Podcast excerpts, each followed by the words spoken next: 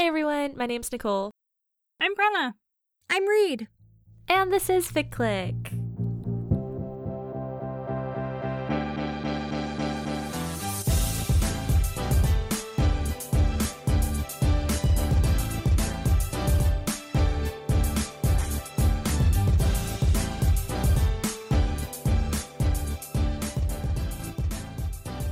This is a podcast where we talk about fan fiction.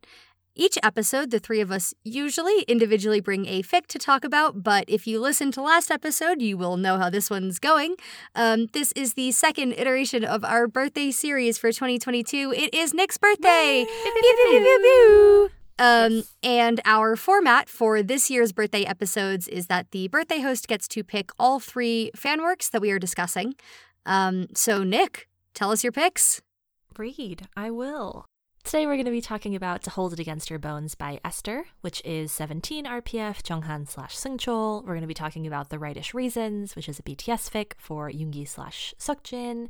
And finally, we will be talking about probably Jen, but you... we all are Hamlet slash Horatio truthers in this house. um, a comic that we just have been calling the Hamlet D and D or Hamlet Paladin comic by Binary Bird on Tumblr. So very excited. Kind of a wild array of offerings this time around, but very true to me. I'm excited to discuss how on brand I've been because I worked very hard to be extremely on brand for my birthday. When else am I going to get to do this? So if you are either a long-time listener of this pod, a short-time listener, but you listened last episode, or are in our Discord server, you might be familiar with our own uh, categorization system. Uh, so our categorization system includes the categories gay, vibes, punk rock, style, whack, and umami. Um, you may have heard us use these before. In fact, last episode we used them on the fix that I brought for my birthday episode, and this episode we're going to be using them on the fix that Nick is bringing. So these categories don't necessarily have any strict definition. It's sort of just more based on, well, the the vibes of the thing. Um, and we usually try and, like, combine, I think, a couple categories to really, like, give the essence of something. It's not usually just one. It can be, but usually I feel like it's more like a two or three category type thing. Um, so, yeah, should we get into it with the first of your picks, Nick? Yeah, please. So To Hold It Against Your Bones is a future fic and... oh, it's mean, baby. So I was thinking about this actually this morning, and I do feel like punk rock could apply. There to me is something punk rock about witnessing someone who you loved when you were young and, like, experiencing them differently and feeling wretched about it, and then as the reader feeling wretched about it, but in the most positive way possible. Yeah, I am wondering, like, so I should say that our categorization system is perfect and has no flaws, mm-hmm. but, like, in an alternate universe in which perhaps we amended it, Mm-hmm. I do wonder if it would benefit from a category like wretched. No, oh, wretched. Wretched I like. Because, like... much to think about there, Reed. You know, because, yeah, Nick's fic, uh, or, well, specifically this the seventeen fic. Yes, they're all is, my fic this time. Yes. um, yeah, this seventeen fic is brutal and yeah. sad. And, like, we have used the categorization system to talk about fics that are sad, et cetera. But, Absolutely. like, if, again... for example, wretched was a category, it is the one I would give this fic. And so I'm just sort of pondering an update. We can sit we can sit with this. We okay. can come back to it. Can I pitch my own edition, if not for this mm, fic, though? You mm. can. Bloodless. What? Well, we don't have to talk about it right now. We no, can I, no, no, consider no, no, no. It. I need, I need some clarification. Bloodless. Yeah. Like You're gonna blood. have okay, but here's the thing: is that not our... to be confused with fleshless. But our categorization system is not, um, it's not exact. Like as previously stated, things that like something can be gay regardless of whether or not the canon material is gay or the fic yeah. is gay or whatever. So you saying Draco bloodless Malfoy is lo- bloodless, but he has mm, blood. Okay, but like but that like... doesn't. That's nothing. I think it's what? something. Can you give me some, some other examples of things that would be bloodless? Yeah, yeah, yeah. Sure. Um, going to the mall, but it's empty and the sky is orange. Hmm. Okay. One more, bloodless. Please. Why Why is that bloodless versus, like, vibes? Well, it's also vibes, Reed. There can be overlap. You don't have to just pick one of them. No, I know, but, like, what is bloodless giving Grapes that, like, the Wrath current... By John Steinbeck, bloodless. I would argue that it would not be bloodless, it would be wretched. Um, also also wretched. Right, but I'm just saying, like, what is bloodless contributing that our current system doesn't already offer? I wish you were on the same page as me here, because I'm feeling it so deep in my heart of, like, obviously we like need bloodless the bloodless category. Kind of growing on me. I feel like it's giving me a real, like, eldritch horror vibe, yeah. which something is something is I really enjoy. But it's my not, fear like, wrong is that, bad, like, it's just off. Yeah. Once we start adding things, like, where are we going to stop? Right. Probably nowhere. Right. I don't I don't think we actually should add more things, but I do like I do like considering it. Okay. Because the thing well, is they're like guest stars. I feel like the thing with wretched is obviously it's one of my favorite words. Yeah. I use it a lot. You know yeah. I'm fond of it. I, I worry that we would use it too literally. Like I feel like we push have to push ourselves with our categorizations to not mm. just pick the one that is the most like straightforward, like anything that is like has gay characters is gay. Like, no, that's not how it works. So I wouldn't want to just use wretched only for things that are truly wretched. Um, although I do love the concept, and I do agree that uh, if wretched were in our categorization system, to hold it against your bones would be wretched. Yeah. Um, I was also going to say punk rock for it. I think not necessarily because of, like, the content fully, but because of, like, the stylistic and narrative choices that Esther makes throughout it felt very punk rock as an author. Mm. Um, to, like, dig their little knife into my sternum over and over again feels punk rock. So. Yeah. Yeah. Is this fic also style? Sure. Um, in what way? In the way that, like, I'm a gay carrot and thinking about Jeonghan, like, coming back from Japan in his fancy outfit was really, like, getting to me. That might be sure. too literal for style. I just like him. And it is stylish. I mean, I was thinking it could be style also in terms of just, like, how the fic is written again. Yeah, like, true. Yeah. The fic itself is style. Yeah, like, the content exactly. maybe is not style, but the fic yeah. writing is style. Yeah, that's kind of what I was thinking. Like, I know when we get into discussing it, we probably will go back to our um, much beloved points of, like, this was sharp, this was really precise, and mm-hmm. I feel like a lot of that says style to me. Yeah, yes. yeah, yeah. Okay, punk rock and style, do we feel good about that? Yeah. All right, should we categorize the Rightish Reasons? Sure. I've Okay, I mean, gay, obviously. Yeah. Obviously. I think so. Um, it's style or vibes. I don't know which one.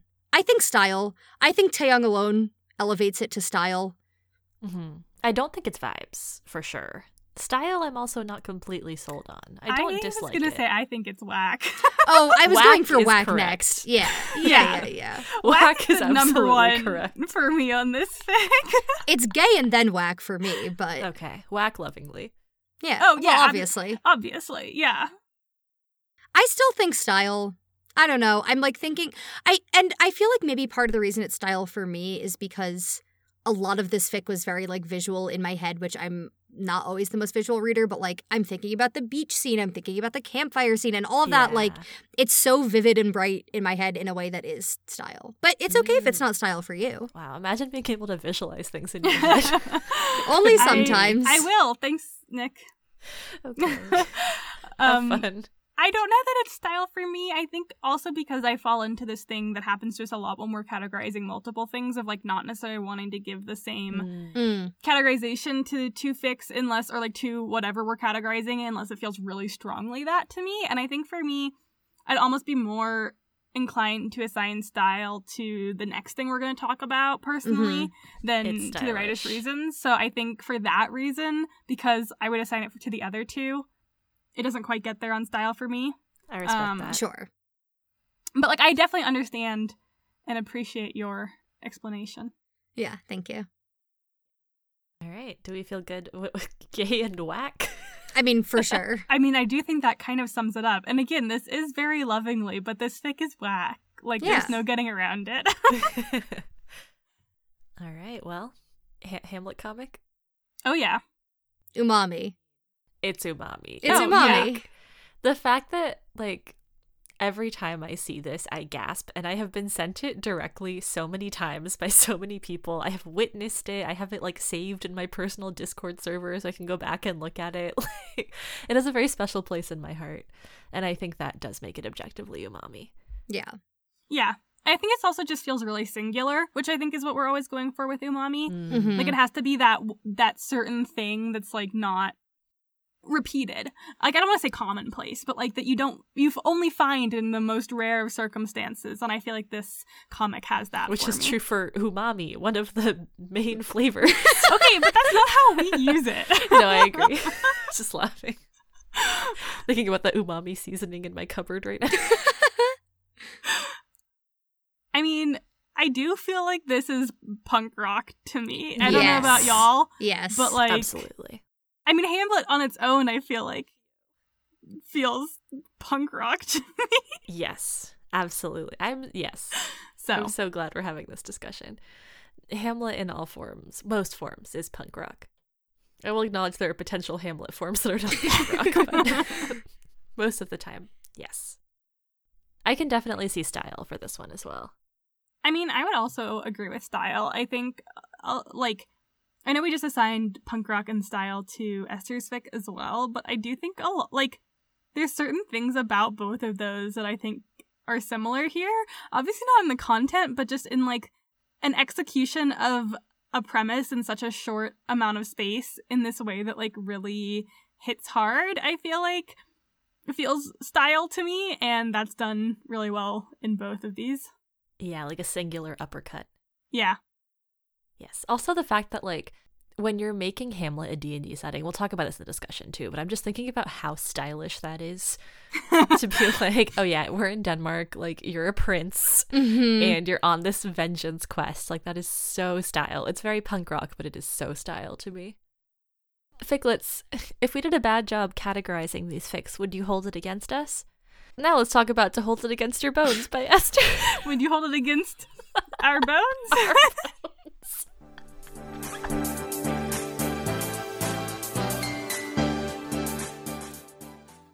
So the first fic that we're going to be talking about is To Hold It Against Your Bones by Esther. This is a fic for Seventeen, the band. We've discussed them before on this pod, and the pairing is technically Jeonghan slash Seungcheol. Are are they together and happy in this fic? No. I was gonna try and be like, no, not at all. Um, this is very much like a character relationship dynamic study, and also a look at the passage of time and how it comes for us all, I assume. So that's exciting. Uh, this fic is under a thousand words long. It is in the nine hundred word range, which is one of the reasons I brought it, because we're trying not to exceed one hundred thousand words in an episode for our birthdays so that we don't, you know, get crushed under the weight of all of the things that we're trying to discuss, because we have lives and we read fic and we try to do our best here. So I was like, what short fics have I read and loved that I still think about a lot? And I've recommended this fic so many times. If you follow me on, like, my K-pop Twitter, don't if, if you don't, it's fine. Don't don't go find it. But if you have but if you happen to, uh, you likely have seen me talk about this fic before. So big fan. It was written for a fest, which is the Snapshoot Fest. I believe this one was for round one. And that was a flash fic fest that was hosted on A O three for this fandom, where people wrote a bunch of fics under a thousand words, which I thought was super cool. There's a lot of really great fics in that collection. And I remember right as I was getting into the fandom, a lot of those were coming out. So it was exciting to get to flick through them and get to know these characters a little bit better in a short form that was not going to require me committing to a really long fic. So I appreciated that.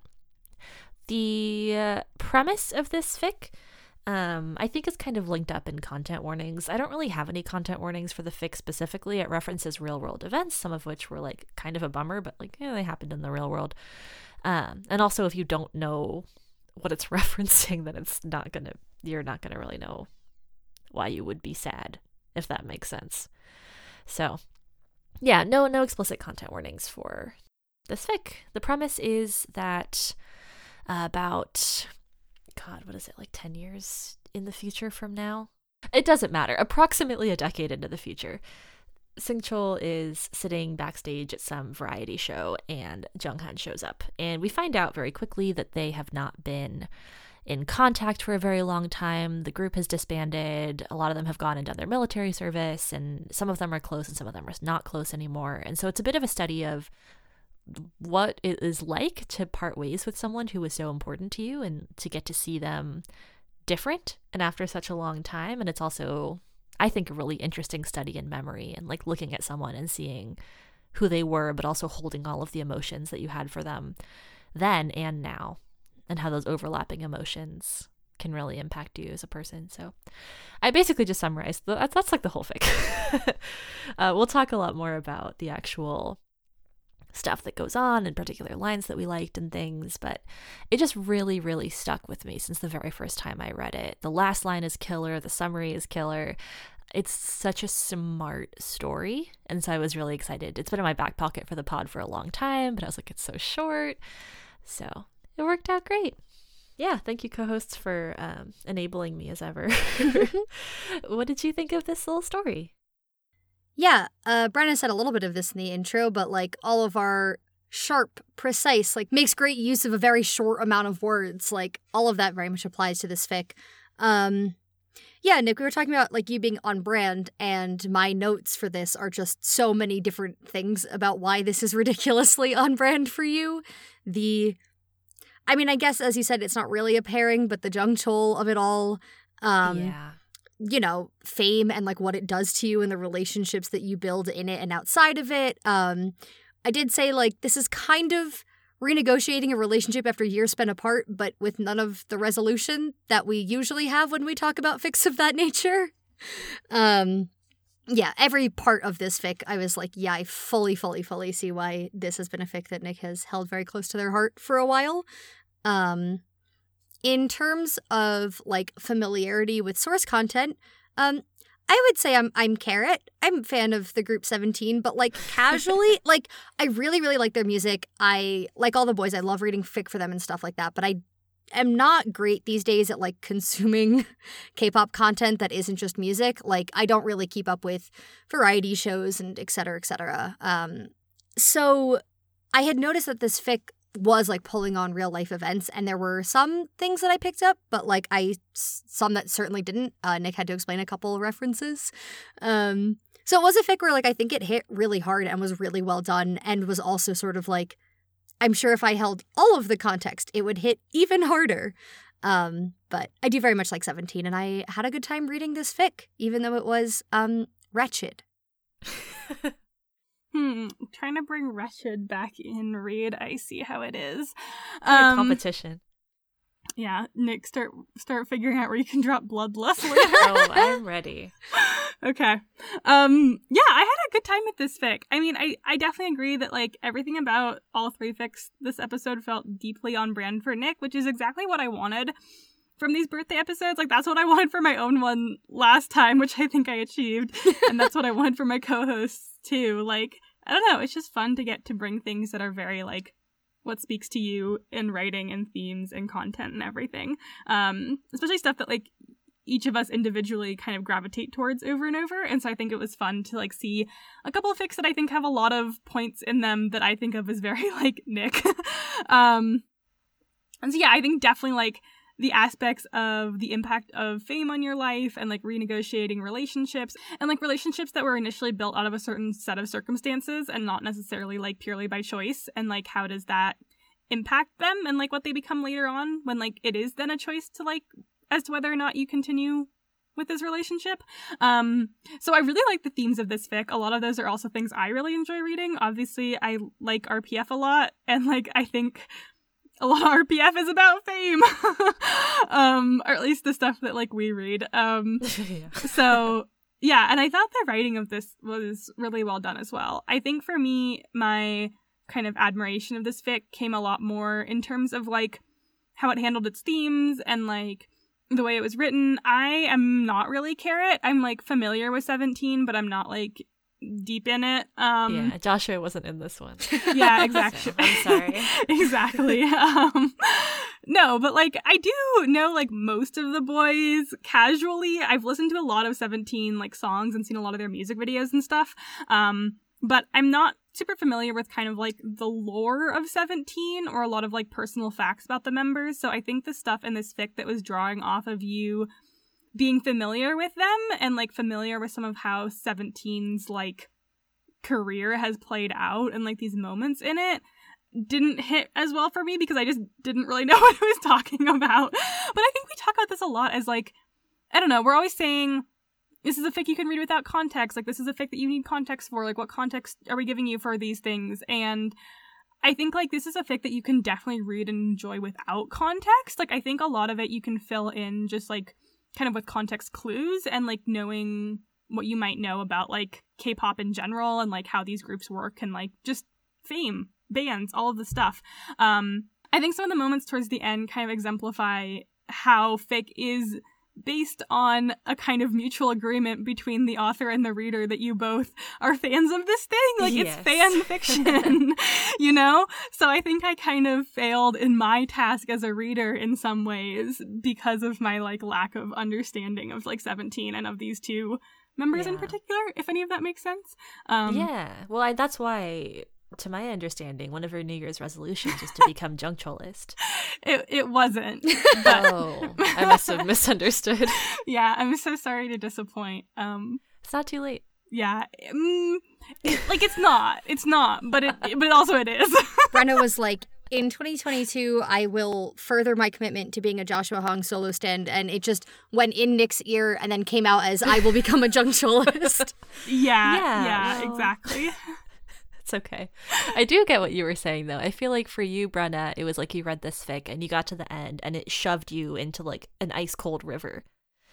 And for me, I read this and then at the end, it roundhouse kicked me into a vat of acid. And so like we both were impacted, but the level was uh, just slightly different. Yeah. I don't know if I was being like carried downstream by a river, though. Maybe it's just like an ice cold like little lake. Oh, okay, okay. Yeah, I feel like a river feels more violent than it felt towards me. Like now, like, your, like your pants are wet, like up to your thighs, and it's cold and uncomfortable, and like you're like, this is not and, where I wanted to be. And it's type four fun. Meanwhile, I'm disintegrating. Yeah. No, it makes sense, and I, I really, I like that you both pointed out the things that made me love this fic so much, um, and particularly like. There is so much myth-making around R P F, around fame, and especially around these groups, right? Because they're pushing back against the idea that there is some manufacturing that happens. Um, they did not necessarily some. choose each... Yeah, I'm doing my best here. um, with Seventeen especially, they're in such a weird situation where there were supposed to be this many of them, and then there weren't, and some of them quit, and then some of them stayed, and then they were making their own music and doing their own choreography and styling themselves and recording their own videos for like eight dollars approximately.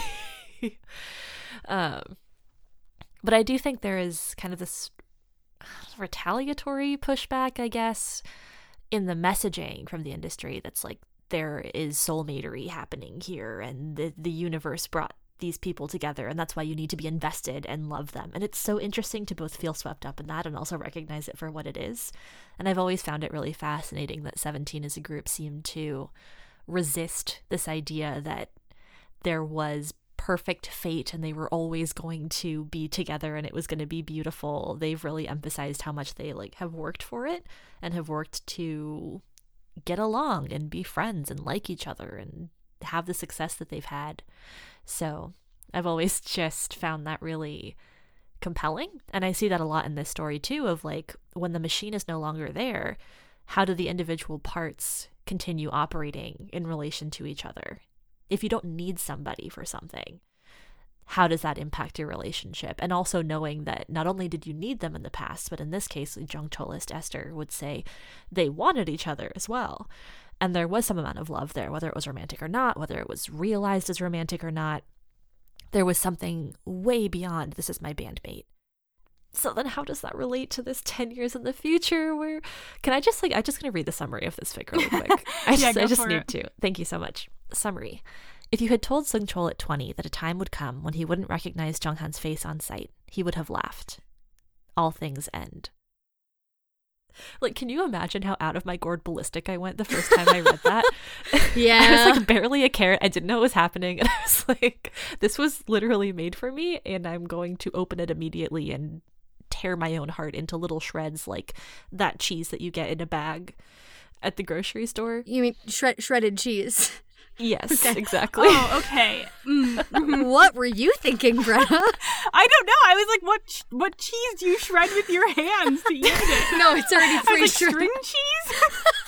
No, it's pre it's pre-shredded. Okay, string okay, cheese yeah. I like, though, as well. Imagine reading it. Just, I wasn't thinking something was terrible. I was just really confused. Sometimes my metaphors need work. It's okay. Anyway, I just love this fic so much, and I really love that aspect of figuring out who you are to somebody in the future. I've said this a million times on this podcast. As I said, and off of it. Renegotiating relationships after years spent apart. This is something we all know you like very much. In this case, they're not really renegotiating their relationship. It's just Seungcheol being faced with the reality of what it is, and what it is is quite bad. um, but it's bloodless. um. Try try it again in a bit. Mm. Like, yeah. Give it another take. I don't know later. If I bought that one. Oh, sorry. Next time I'll do it with the accent. Oh, boy. All right.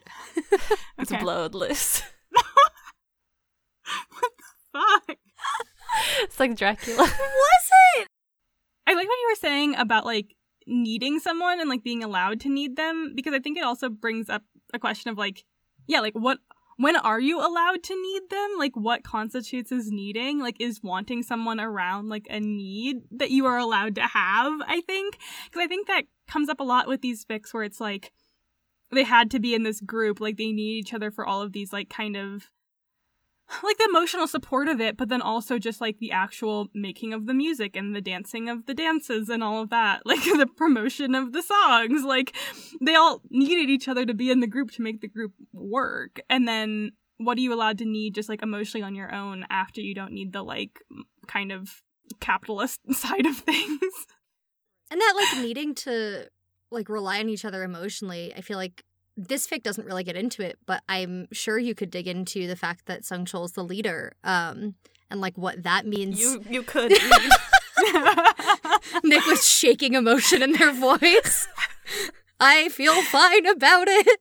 Um, but yeah, I mean, especially because, um, as I have been told from Nick, like, Seungcheol did not have the inherent qualities of being a leader. He wasn't like, this is the role that I want and I'm stepping up into. They basically, like, forced it on him, and he was like, okay, I have to figure out how to do this. Um, mm-hmm. And he so, was the oldest. Yeah. And they also said one of the reasons that they made him the leader was because he didn't really seem to have the natural capabilities for it, so that he would have to push himself, and in pushing himself, he would, like, really commit to being the leader and, like, being a liaison. Anyway. um, Go ahead. I was just going to say, again, like, none of this is super present in the fic, but if we are talking about emotionally leaning on one another and, like, who Jeonghan might have been to Seungcheol when they were in the band together, like, how he might have been an emotional pillar for him.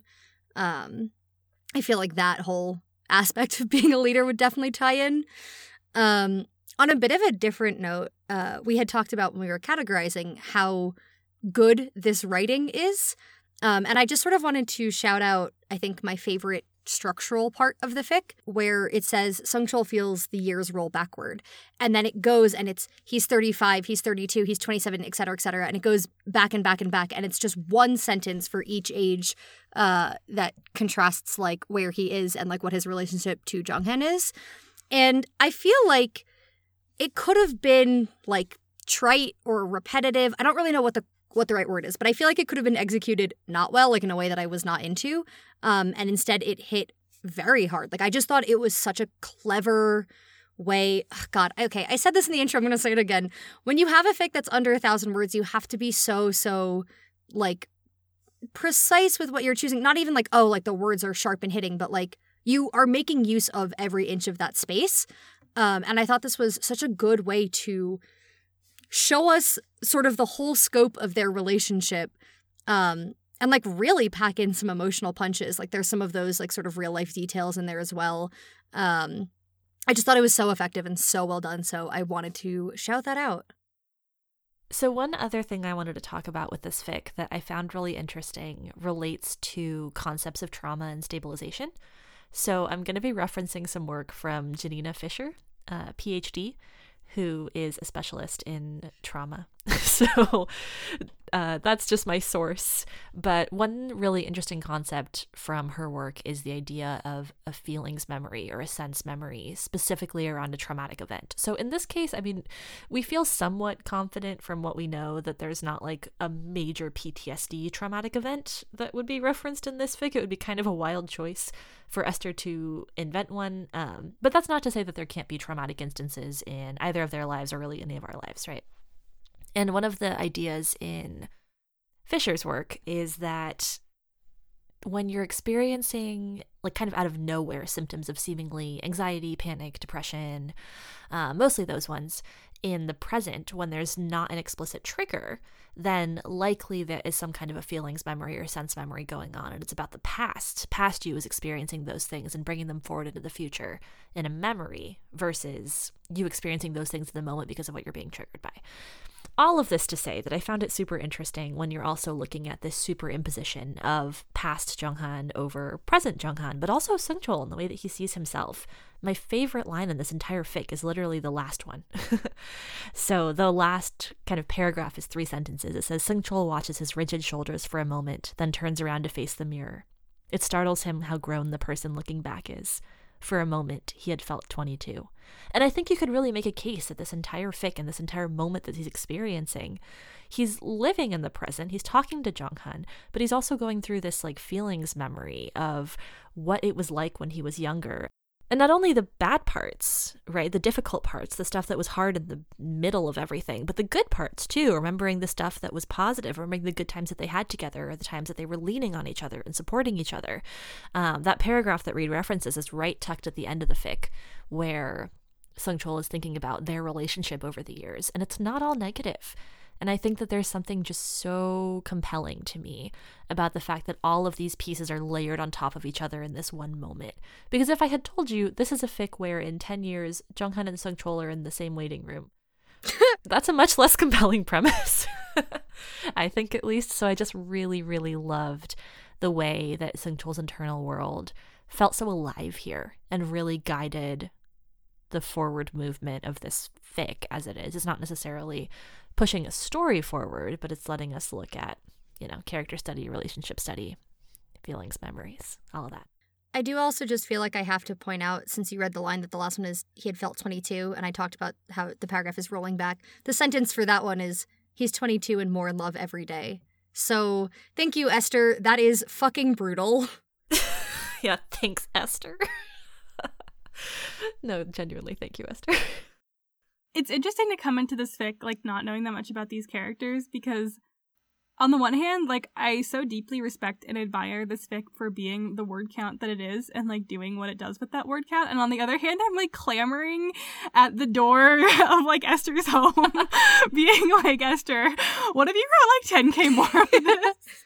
Because, like, I want to know these characters. Like, I don't, because I'm, like, not Carrot, and, like, because this is a specific interpretation of them that, like, I want to exist more. I want more of it. I want to see where this goes from here. Like, even if it goes nowhere and it's really just, like, a character study of this mm-hmm. continued, I want to read it. It's just, like, them still in the waiting room for another thirty minutes.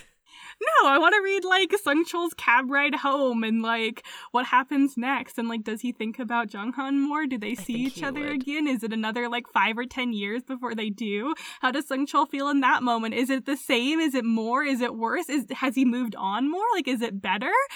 Like, is he able to have a different relationship with Jeonghan? Like, does it just go absolutely nowhere and he doesn't think about him anymore? Does Joshua I need show to know up? These things.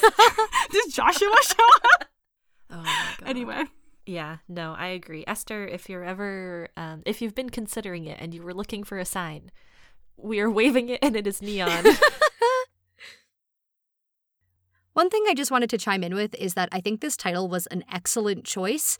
Um, that feeling of sort of resentment and pain and anger and also like lingering love, like all of that, to holding it In, in like the marrow of your body, like deep down in like the core of who you are, holding it against your bone, or like against Jeonghan for like the way that he's treating Seungcheol and the way that they drifted apart. I just thought it was so sharp and good. So also wanted to shout that out. Mm-hmm. So that was our discussion of To Hold It Against Your Bones by Esther, a fic that I have extremely normal feelings about and have always had normal feelings about. Thank you for listening to me lose my gourd about, uh, once again, the idea of people carrying their past selves with them, and also memory, and also feelings, and also how love and later resentment can be sides of the same coin. Esther, if you continue this, it can be a happy ending. Okay, just a quick request. Okay, thank you so much, everyone. In this fic, Nick was incredibly on brand by picking a fic that sort of ruminates on fame. In the next fic, Nick remains on brand by picking a fic that ruminates on fame. Let's get into the Rightish Reasons.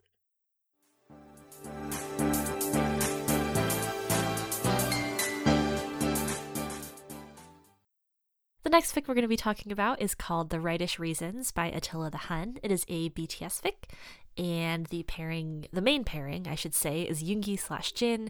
There is no shortage of pairing and romance in this fanfiction, I promise you. If you're like, wow, I wish every character could find love, you are going to be so excited. um, this is a uh, The Bachelor A U, basically. Uh, I think the show is technically called something different, but it could not really be more The Bachelor if it tried. Destined so. Hearts, I believe. Ah, thank you. I was. I, I'll. I'll say this later. I read The Charm Offensive by Alison Cochran recently. Uh, around the same time, I reread this fic for the pod, and wow, there's a lot of wires that were crossing in my brain. Uh, of like which show is which and what's going on where. But yes, Destined Hearts. Thank you, Reed. Um, yeah, so I am very, very excited to talk about this one. So the premise of this fic is that our main character Jin is an actor who ends up getting some bad press because he was outed by this guy that he was with, and um, this guy also outed everyone, or at least many people, that Jin had slept with in the past as well, and Jin punched him in the face. Deserved. Uh, but that did garner him some negative press from the media at large.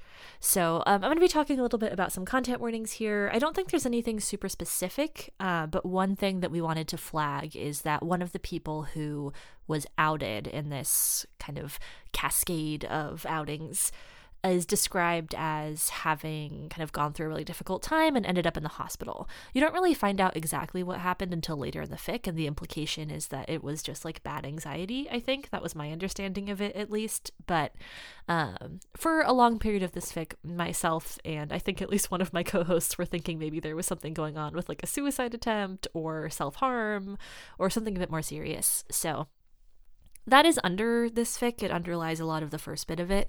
Um, so just an F Y I on that. There's also some general sort of trappings of reality show shenanigans and privacy violations and things like that. But I will say overall, it is quite a lighthearted fic. This is a very solidly a romantic comedy, in my opinion. It reads like a romance novel. Um, and I just found it extremely fun for the most part. So like, yeah, there's some moments, but um I would say in terms of content warnings, there's nothing super, super major that I feel the need to flag aside from what I've already mentioned. So one reason I wanted to bring this fic is, ficklets, you may or may not know this about me. I really have a lot of feelings about reality television. um, I don't watch a lot of scripted T V. I do watch a, uh, like a decent amount for me of reality T V. I love a reality competition show. I have seen many seasons of The Bachelor and Bachelor in Paradise and The Bachelorette. Are You the One? Um, when I was in college, I wrote a slam poem and performed it about reality television. Fun fact about me, uh, including the hit show Skin Wars, which is like body painting. The what? Just just, uh, Skin Wars. It's a body painting competition. I am no reality T V expert, so I yeah I I've never heard of it, but it was pretty good. Uh, they did some pretty wild things, and there was a lot of like nudity. Anyway, um, not the point. The point is that I just really love thinking and considering about persona and about television and about like moving into this space where there are producers and people are crafting a narrative, but you're still trying to cling on to some amount of your authenticity. Again, I how many times can I talk about how fascinating and compelling I find Arcs of Fame? A lot, apparently, on this podcast. um, I also just find it entertaining. Like, I think a reality show is fun, and the formulaic aspect of it makes it easy watching for me, uh, much more so than if I'm watching like Daredevil on Netflix. I actually bailed out of that one because it was too gory for me, but still, I have a really hard time with scripted T V, so this is where I get most of my T V watching hours in. And it's really, really hard, I think, to do a reality T V A U right, whether it's in a book or especially in a fic. I think it's just extremely difficult to do it well and to match up the pacing and to get all of the aspects right and to make it like fun and interesting the entire time that the reader is reading. Because if you're looking at a show from start to finish, it's kind of long. This fic is eighty-seven thousand words long, right? Um, got to bring a long one for my birthday, which was so exciting because I love this one. And I think this fic, like, really, really killed it. Uh, one other thing I wanted to mention before I get my co-host's feedback is just that, like I said, this is very much a The Bachelor A U. Um, this author in general, I find that a lot of their works tend to be pretty westernized, like Americanized. Um, this one I think probably less so than some of their other like university A Us or whatever. Um, but just to flag that, um, it doesn't seem to really take on a lot of aspects of Korean culture that you might expect in like Korean media. So just an F Y I around that. We like to flag it when it um, comes up on the pod. So yeah, that's the bulk of my initial thoughts, I think. Co-hosts, how did you like this upon first or second or third or whatever read it was for you both? Yeah, I had a really fun time with this fic. I had not read it back when I was more like in B T S fandom and like reading actively for B T S. Um, I don't know why exactly. I just didn't ever get to it. Um, like I like Yoonjin. Like I like the premise of this fic, so I don't know why it never happened. But this was my first time reading it, and I had a really good time. I stayed up way later than I intended because it just kind of keeps pulling you forward. I think one of the things I really admired about this fic that I'll get more into later was the pacing of it, and like especially how it centers itself around a reality T V show. I think is something that can present a challenge to an author in terms of pacing and like keeping you engaged throughout it when like the show is fairly formulaic, um, and like when a lot of people going into the fic know how the show works. Like I've seen a lot of Bachelor, I've seen a lot of Bachelorette, I've seen a lot of Bachelor in Paradise. Like I know how these shows work. Um, So I think the fact that I felt really compelled and invested and like really curious to know what happened next uh, is a big testament to this author. So I really had a fun time. Um, I really like the Jin and Yoongi of this. I mean, they are admittedly also two of my favorite members of B T S. Um, so I'm kind of never mad to read P O V fics with them as like the main characters. But I definitely enjoyed like this take on the two of them, um and like how the circumstances of this fic and like this world impacted like the characters that we understand them to be. Um and yeah, I was really invested in their getting together, um which is like the mark of a good rom-com. So yeah, I had a pretty good time. There are a couple things that like didn't work so well for me that I'll get into a little bit later on. I think that also comes from like some outside media consumption and things. Um, so yeah, I will want to talk about that a little bit, but um, overall I had a delightful time with this. I think it was a super, like, it was nice to go back and like see my friends B T S again. It's been a while since I saw them in fan fiction. I've obviously seen them in other media, but like um I don't know, it's just nice to go back. um I feel like it hasn't been that long since I was like in B T S fandom, but also it did kind of make me realize how long it's been since I read just like a straight up B T S fic, especially one that like is a fic I definitely would have picked up on my own. Like a lot of this is stuff that I enjoy in fan fiction. um so I had a really good time with it. Uh it was, yeah, deeply deeply enjoyable, and kind of almost felt like I was just reading like a rom-com novella where the characters looked a lot like famous people. Yeah, um, I had read this fic once before. I think sometime in like late twenty nineteen, maybe early twenty twenty, somewhere in there. Um, I had remembered some specific scenes and like the overall structure of the plot. I remembered sort of the twist at the end, at least like enough to know that it was coming. Um, but had really forgotten a lot of the minutia. I mean, when it when it's an eighty-seven K fic, like, there's a lot that's going to be in there. Um, and first of all, I had a phenomenal time returning to it. It's just really, really fun. I was, like, audibly laughing. Um, there are also moments that just made me scream, rattle, lose my gourd, et cetera, et cetera. Like, pick your metaphor. Uh, they're all they're all accurate. Um, but also, like, having sort of the, like, little light bulb moment where I was like, hold on a second, like, I think I know where this is going. I think I remember, like, X Y Z subplot, and then being right was, like, really satisfying. Um, yeah, we are huge fans of Yoonjin here on this pod. Uh, and I think, I mean, it, you get both P O Vs in this, but I feel like all three of us are especially a sucker for, like, a good Jin P O V, which this absolutely has. Um, this fic doesn't do the thing where you get, like, one scene from one character's P O V and then immediately after you get the exact same scene again. But it does do a lot of, like, reflecting back and forth, and, like, it'll sort of trade off exactly where one person's P O V ends and the next one, like, picks up. And it is fascinating to see the ways that Yoongi and Jin perceive themselves and, like, what is happening around them and each other. Um, Jin feeling like he's, like, opening up in a bunch of, like, really real ways and, like, saying all of these truths about him, and Yoongi being like, this man hasn't said one true thing to me the entire time we've been talking. Um, and feeling like both perspectives are valid. Uh, yeah, it just, it is so, so fun. I know we have a lot to talk about because it is such a long fic, but it was delightful to return to. Absolutely.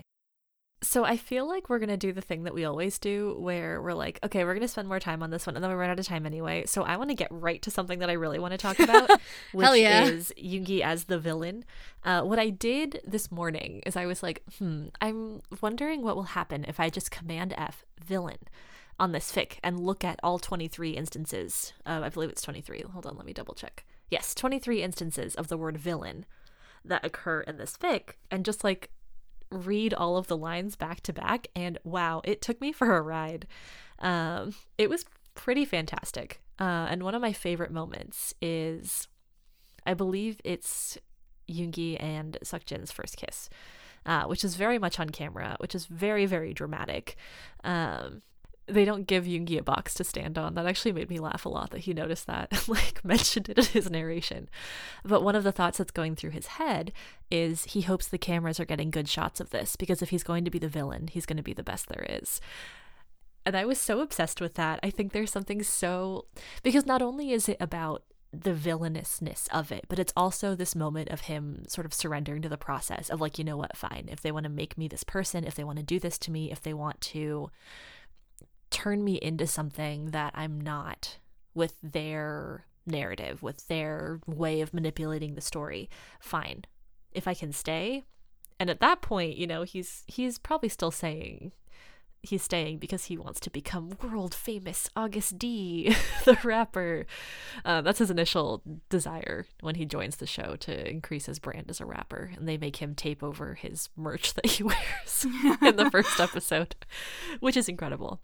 Um, but I love that this is one of the first moments that we really see it's not just about that. Like, if he's going to commit and he's going to let himself be the villain, then you know at least part of him is staying for Seokjin. Um, so that's the first instance. And the next instance, well, that's not the first instance. It's it's one of the first that he calls himself the villain in a way that it's not just, like, amused at the producers. But almost immediately after that, two instances later, this is ten out of twenty-three for those playing at home. um, it's a scene that I know we all have feelings about, which is the group date where they all get lines to read across Seokjin as, like, an acting challenge. So they all are given a line, they have to memorize it and do this back and forth with Seokjin. And Yoongi and Jimin have this conversation where Yoongi's like, huh, like, okay, that's fine, I got this line. And it says, I've known a lot of men like you. What makes you think you're so special? And he's like, okay, yeah, I don't get it. Um, and Jimin starts to explain that all of the lines that they were given relate to their roles in the show and who they've been cast as by the producers and how it's going to fit into their storyline. So I just really love that whole bit. I would love to, I, I know a couple, I was going to say a couple of you, there's only two of you. I know a couple well, of you out there want to talk about it. I know a couple of you have thoughts. I'm bringing in the ficklets. A couple of us do want to talk about it, but. Yeah, by all means. Yeah, why not? Like, I really enjoyed that scene. I think, like I said, I've watched a lot of Bachelor, and there was a lot in this um, fic that kind of obviously mimicked how The Bachelor works. And I feel like in every single season of Bachelor, or like Bachelorette, I'm counting them together here, um, that I've watched, there is a group date that is intensely cringy, that involves either like improv or acting or like theater or something like that. And they're always brutal and excruciating. And I've never once enjoyed myself, because I also can't handle secondhand embarrassment. So like things like that are really terrible for me personally. But I really liked it here, because since it's like scripted and not, there isn't actually any element of reality-ness, like people making their own choices. Like, these are just characters who are being written out. This is Attila um, the Hun making choices. Yeah, exactly. Like, because of that, the narrative impact of that scene actually got to, like, fulfill its potential, which it never does in the actual versions of, like, Bachelor and Bachelorette. Um, because it is true that they always try and, like, you know, play up the certain dynamics of the cast members. They play up, like, the villain, the sweet, like, boy slash girl person next door kind of character. Um, they play up, like, all the different archetypes that everyone's supposed to be falling into. But, like, it only sometimes works, and, like, people sometimes go against those too. And I feel like here it was actually an instance in which, like, you got to see that realized in a way that was really satisfying, especially because, like, the characters talk about it too. Like, the little conversation between Jimin and Yoongi in that scene is so good. I think that was actually, like, my favorite moment between the two of them, because Jimin was a little bit of a hit or miss side character for me in this. Like, I think everyone kind of was a little bit more of a caricature of themselves due to the nature of this A U and, like, the fact that they are also these, like, reality T V personas at the same time that they're, like, B T S. Um, but I love that moment. I think all the moments in which we see kind of, I think we see, like, Jimin kind of torn between his, like, analytic mind of these shows that he's watched, like, a million of, and that he's, like, thought about so much, and that he's tried to figure out and, like, kind of figure out how to play the game, and, like, his actual emotions in the game as well, combated with, like, Yoongi being this, like, very outsider to this whole thing. I think that dynamic is so good, and, like, the ways that they kind of are able to somewhat caretake each other. um I don't know, I really enjoyed that dynamic between the two of them. And yeah, this scene where, like, Jimin's explaining to Yoongi, well, obviously, like, you know, Taehyung got this scene because he's this kind of role. Like, I got this one because that's me. Like, I'm the jealous one. Like, you're the villain. Like, blah, blah, blah. It's so good. I really loved it. Um, yeah. I do actually just feel the need to say, because I thought it was incredibly hilarious that Jimin was like, I'm the jealous one. You're the villain. Namjoon's like the boy next door. Nobody knows what the fuck Taehyung is. He's just, they're, they're like, I don't know. He's crushing his scene, but what is his, like, quote unquote yes. role? We don't know. Um, yeah. But I want to also touch on what you were saying about caretaking, because, so yeah, so basically Yoongi walks into the show at the beginning, surly attitude, has absolutely zero fucking interest in being there. He's like, I'm going to put my name out as August D. I'm going to go home day one. I have fulfilled my promise to my friend. Great. Um, and then, like, Jin is talking to the production team, because Jin is very much like it, like, he shoots for the day and then he goes back and they're like, great, like, here's who you're going to be keeping. Here's who's going to win. Like, here's what everyone's role is, blah, blah, blah. And he's like, why are we keeping this guy Yoongi? And they're like, oh, he's going to be the villain. And Jin's like, yeah, sure, whatever. Um, but going back to the thing about caretaking, as Yoongi improbably stays longer and longer, and as he starts developing friendships with other people, namely the other B T S boys, like, he leans into the villain role in part to protect them. Like, he sees the ways that the producers are trying to take advantage of Jimin, and he's like, mm, absolutely the fuck not. Um, you need some, like, you need some drama for this episode. Like, you need someone to cause a scene. Like, you're not gonna fuck with Jimin's emotions, but, like, I'll get up in Jin's face and yell at him. Like, sure. Um, and that ends up being a pretty big problem. Uh, because, yeah, I guess, Nick, if if we're just jumping to wherever we want to yeah, go, let's go. Let's just um, go. This is not even necessarily where I want to go, but uh, just. I, Like, as they sort of are reaching the end of the show, Jin and Yoongi go from, I don't even think they were ever enemies. They go from, like, having uh, friction and a lot of sexual tension to friction. Yearning and a lot of sexual tension. um, like, snipping at each other and being like, I hate this guy, but he's really hot, to, like, ha ha ha ha, wow, it really sucks that we're on this show because I like this guy a lot and he's very hot. Um... But the producers are trying so hard to get rid of Yoongi by the end, because they're like, he's the villain. He has to go. We already told you from, like, day one that Jungkook was going to win, blah, blah, blah. And Jin is like, is there not any way to, like, reframe the show so that, like, Yoongi... When he's like, show us the edit where Yoongi wins. Uh-huh. Because he's like, isn't there any way to, like, give him a redemption arc? Or he's like, he says, like, isn't it possible to, like, show us falling in love? And the producer's like, fucking of course it is. You guys were disgustingly in love. But if we do that, then there's no show, because he spent this whole time leaning into the villain role. And if he's not the villain, then there's nothing. And they were like, this is more than just you and redeeming your image. Like, if this, if this like, pitch of, like, a gay bachelor season doesn't go over well, like, everyone on this set and this show loses their job too. So this is about more than you. Um, which is just, oh, it's so good. I, okay, I'm sorry. I know I've been talking for a bit, but I just like have to, I just have to talk about the scene that I, the thing that stood out in my mind most from the first reread and the one I was so excited to get back to and hit just so fucking hard again, um, is the scene by the fire pit where I wanted to die. Wow. Okay. Tell us more, I guess. You know that I'm like really going through it when I do my little impromptu jingle. Yes. Um. Yeah. So basically, Jin and Yoongi are at a point where like they're still pretending like they don't really like each other, but the sexual tension is off the fucking charts. Um. And all of the contestants live in a house together, and Jin lives in sort of like a, a smaller house on like I guess the same grounds, but in his own little isolated place. But he can see the house, like he can see, especially when people are like out in the yard or whatever, like he can see them. And he sees Yoongi like constantly working on his songs, and he feels very fine and normal about it.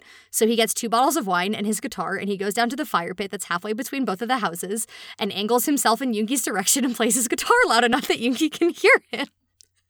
Um, basically being like, I will lure this um, as Kaboombox moment. Yeah, as Jin refers to him, a, a sexy little gremlin. He's like, I will, I will lure this sexy little gremlin over, and then we'll bang, and then I can get this out of my system and like go back to like rehabbing my image or whatever. And what you get in that scene is them opening up to one another. And Yoongi really probing at Jin. When I said there were there was a scene where like Jin thinks he's being real and Yoongi thinks he's being he's just full of shit. Um, it's Yoongi asking like, why do you want to be an actor? What do you think you are? Um, and Jin is like, I'm nothing. Like, I'm an empty container. I'm very good at being a beautiful nothing. People see what they want to see in me and they fill me up, and that's what makes me a good actor. You can project anything onto me. And Yoongi's like, okay, but what about you is like real? What's your dream? Like, what's your substance? And Jin is like, I don't have any. Um, and it's horrible. Like, Jin really feels like he is just, he's nothing. He's very good at being a beautiful nothing. And from Yoongi's perspective, he's like, I am trying so hard to see what is real about this person, to see what is not for the show and not for the cameras, to see what is behind this, like, charming, beautiful mask, and he is giving me nothing. Um, and it just comes up a couple of times, that that feeling Jin has of of being an empty container that people can project onto, and I think it is one of the hardest-hitting emotional beats of the fic for me. There were only a few things that I remembered really well from my first time reading this fic, which was, yeah, I think it would have been sometime mid to late twenty nineteen. Um, and one of them was verbatim, I'm very good at being a beautiful nothing. It just was so compelling. It was so much. When I was like coming back up to it in the fic, I was like really looking forward to it. And as soon as I pulled out the guitar, I was like, it's coming. um, and it reminded me of a tweet I saw that I can't find. Um, but um, I'm paraphrasing here. The idea was like everyone should get at least one day a month off to just be gourdless about something and to just sit home like a little gremlin and go, yes, yes, yes. And that's how I felt about that line. I just wanted to sit home and be a little gremlin who was cheering. Um, a sexy little gremlin like Yoongi? No. What kind of gremlin? A bloodless little gremlin. Well, all right. Good grief. That's better than the last time you tried to work it in, I think. Yeah, I do agree. I'll give you um when...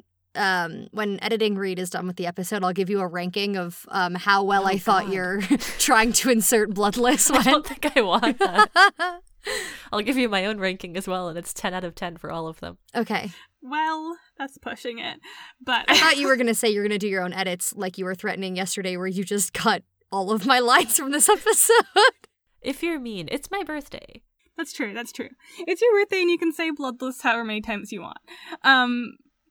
However, if we're talking about scenes or lines that made us feel gourdless, um, probably not bloodless. um, I have a bit I'd like to talk about. Please. Um, which is a bit that had me really, I think, rattling the bars the most that I felt throughout this fic, which is, so this is like, Jin, Jin has kind of come around to some of his feelings about Yoongi and no longer wishes for Yoongi to be kicked off the show or, like, you know, sent home the next episode. Um, but all the producers are like, mm, time for Yoongi to go. Bye. Um, and so they've told him, like, that on this one-on-one date, he needs to not give Yoongi a rose. Um, and Jin's like, ah, fuck this, basically. Um, and then... like when they're getting ready to like leave on the date, um, one of the P As, I think he's a P A producer, guy. He's not like the main showrunner, but he's around. um, and he's like the one who's going to be taking them on this. Uh, mentions to Jin that he's been authorized to take the two of them, meaning Jin and Yoongi, somewhere private, like before or after. And Jin kind of loses it a little bit, like internally. Like he doesn't externally lose it, but he's just kind of like, are you fucking kidding me, basically. Um, and then there's this bit of the scene where he is like calling his manager and like complaining about this and being like, what the hell, essentially. And he turns around and sees Yoongi, and Yoongi like waves, and he waves like he's happy and like smiles this real gummy smile. And I was like, are you kidding me? Are you kidding me?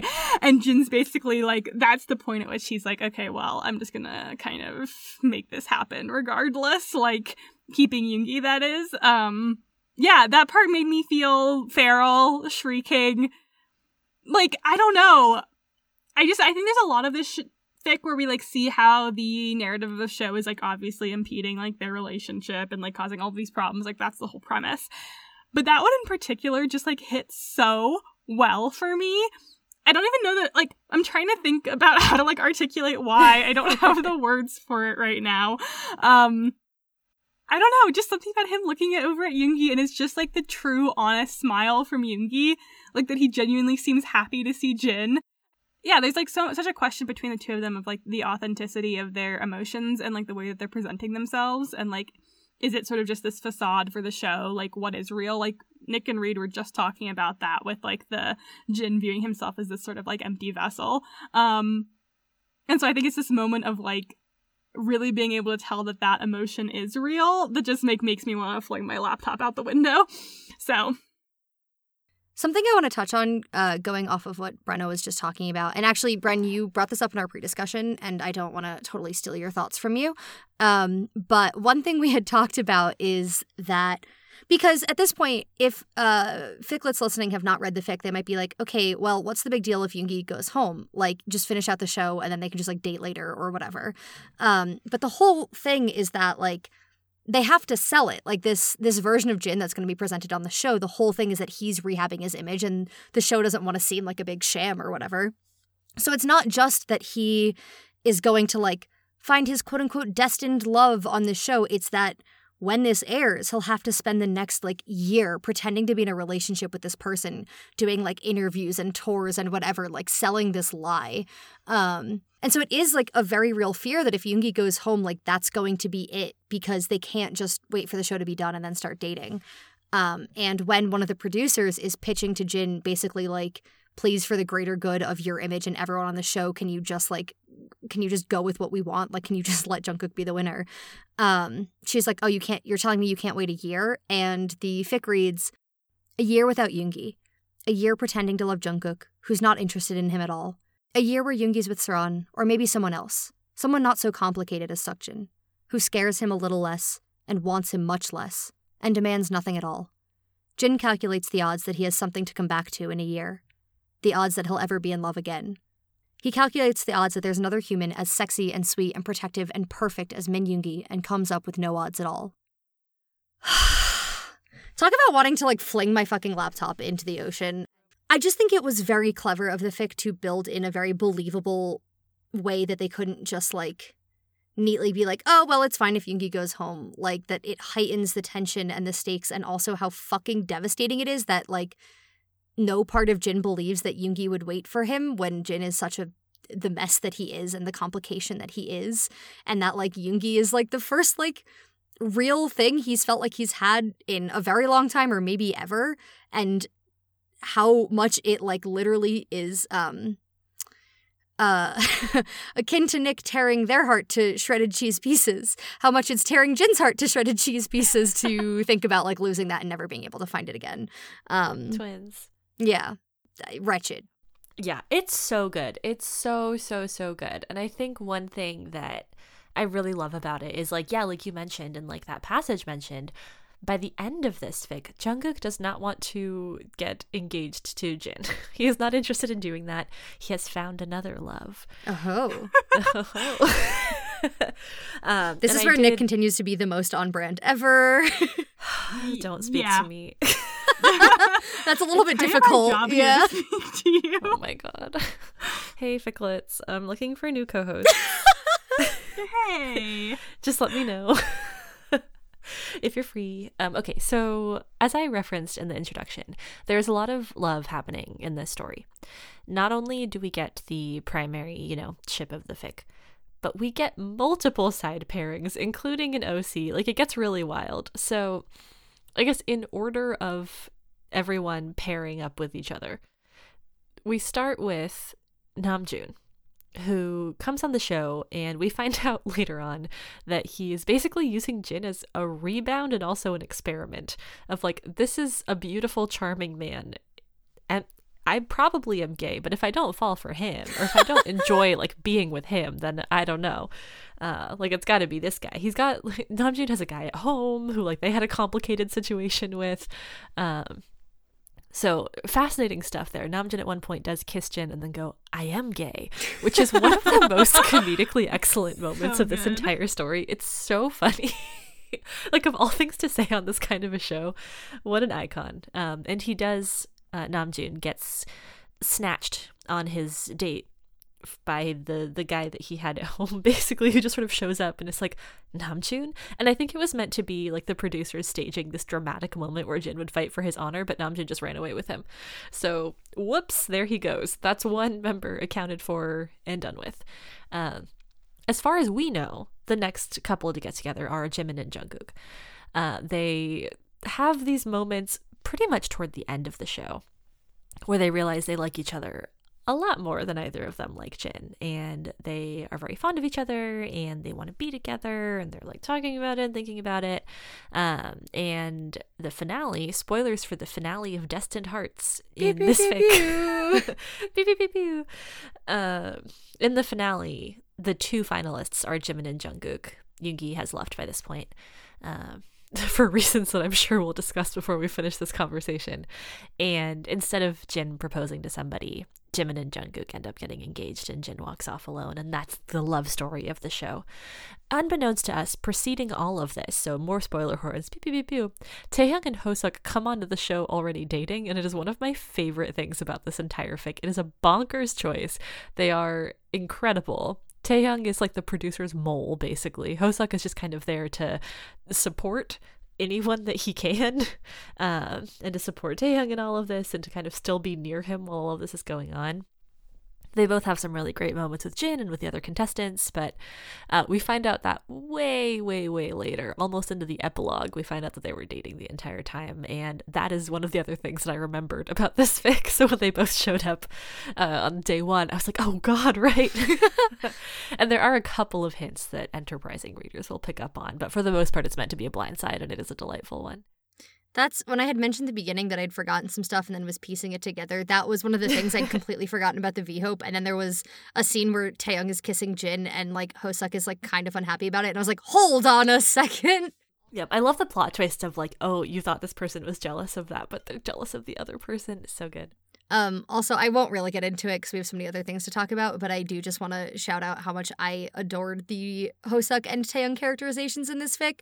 Like... We we dubbed this fic whack, and it's because the premise is, like, whack and funny and ridiculous, and, like, all of the side characters, the B T S boys, are, like, a little bit also whack and ridiculous, but those two in particular in ways that I, like, absolutely loved, um, and I thought were just so, so delightful to read.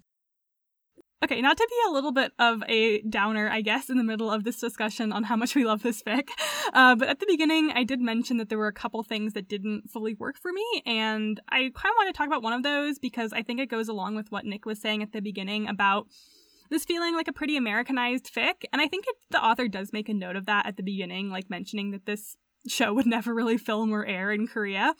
Um, but where Nick just recently uh, read The Charm Offensive, and that media was kind of in their brain, I recently watched the Korean dating show Singles Inferno, and that was kind of in my brain. The premise of that show is not so much strictly like Bachelor, Bachelorette-esque as this fic is. I think it's more kind of like a Bachelor in Paradise, like Love Island kind of thing, where there's more like even numbers of guys and girls, like on this island, like they all have dates kind of dynamic. But something I thought that was interesting about it was, like, that even though it seemed to be marketed as this kind of a little bit more, like, spicy dating show, and there was definitely a lot of, like, wow, people with hot bodies and stuff, there was very little P D A, even amongst couples who, like, went on many dates together. And I feel like that's definitely something I've noticed in, like, the scripted Korean dramas I've watched as well. And obviously, I am a white American girl. Like, I, who am I to really talk about Korean culture? No one. Um, so I can't say that this is, like, true for actual, like, Korean people in their, like, twenties and thirties.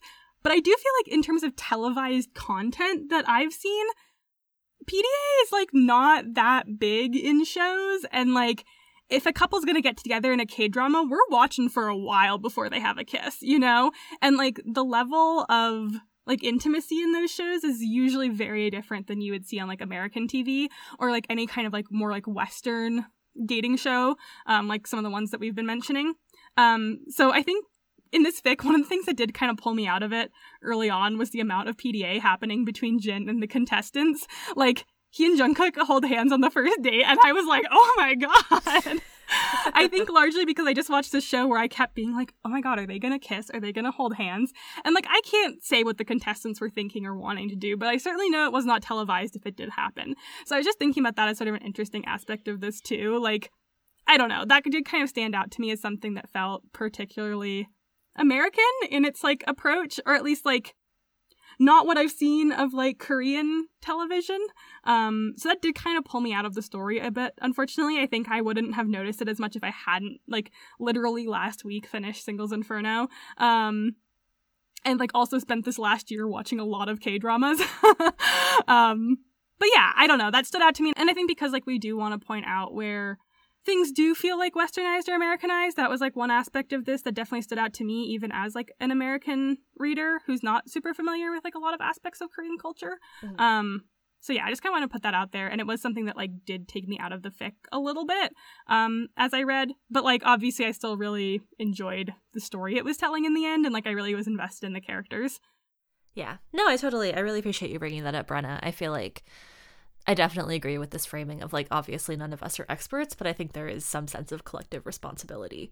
Um, even just being part of, like, a fic recommendation podcast where we mostly bring stuff that we really enjoy and like, um, I don't know, just noting cultural stuff as we see it and as we've learned from other people, I think can be good.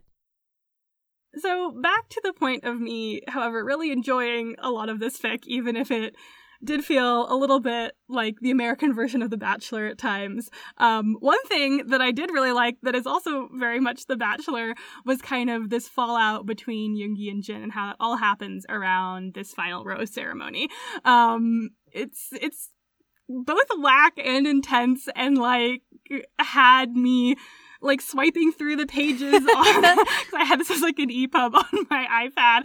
I was, like, racing faster and faster trying to figure out how they would solve it because I think the stakes that it sets up for them, like, not being able to get together in the real world are really good in this fic. Like, I really felt compelled by that. And there's this scene that kind of has, like, a ridiculous beginning, but then, like, a really impactful, like, trajectory, I guess. Um... towards the end that I think we want to talk about a little bit more. Nick, if you have thoughts to share on it. Oh, yeah. I have so many thoughts about this. Okay, so I was I was saying I read The Charm Offensive. If you're not familiar, it is uh, a sort of queer The Bachelor book. uh, the romance is between a producer and the the Bachelor himself. Um, but a lot of the beats that I loved in that book were also hit here. And one of those is obviously the, like, drama around what happens when, as the contestants start to narrow down and the options narrow, it feels like the world is closing in on our main character a little bit. And that was really, really the case in this story. Uh, and uh, everything goes to hell around the fantasy suites, which is such a classic, right? Like, you're spending the night with this person. You have to figure out if you're compatible. There's not going to be any cameras. There are audio recorders, but there's no cameras.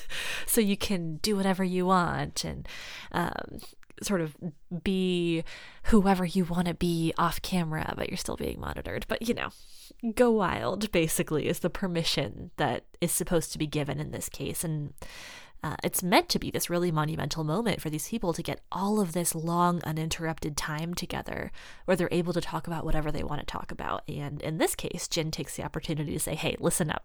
I've got a plan. We're going to figure it out. I mean, they do they do other stuff beforehand. But in the morning, he's like, Yoongi, and Yoongi's like, yes, presumably.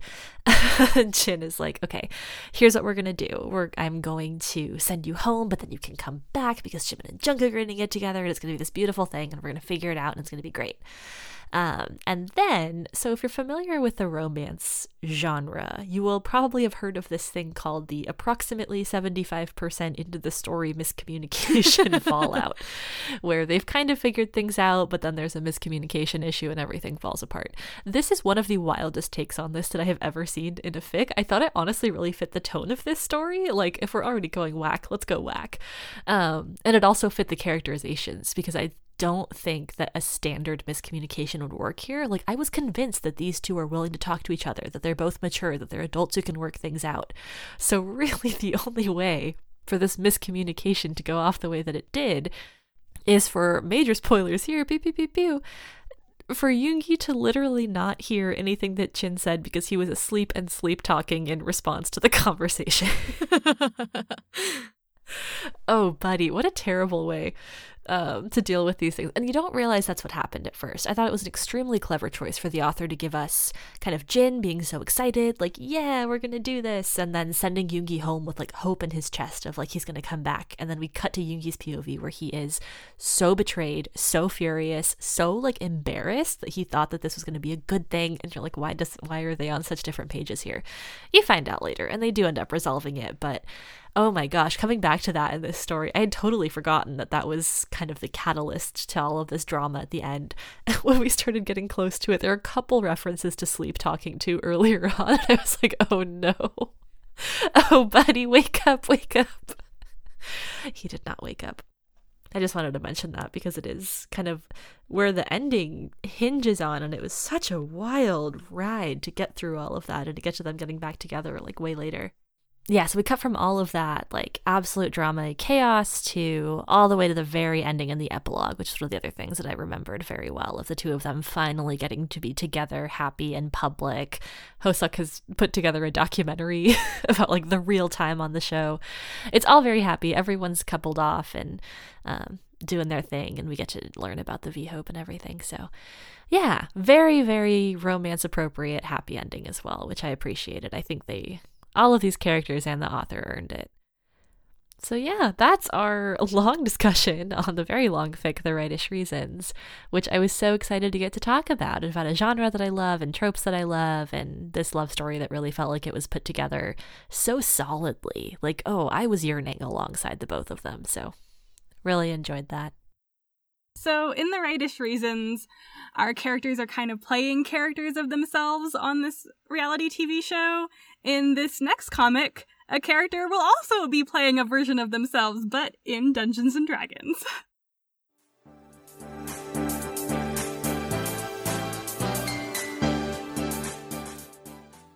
The final fanfic that we're going to be talking about today is fondly referred to as the Hamlet Paladin or Hamlet D and D comic by us.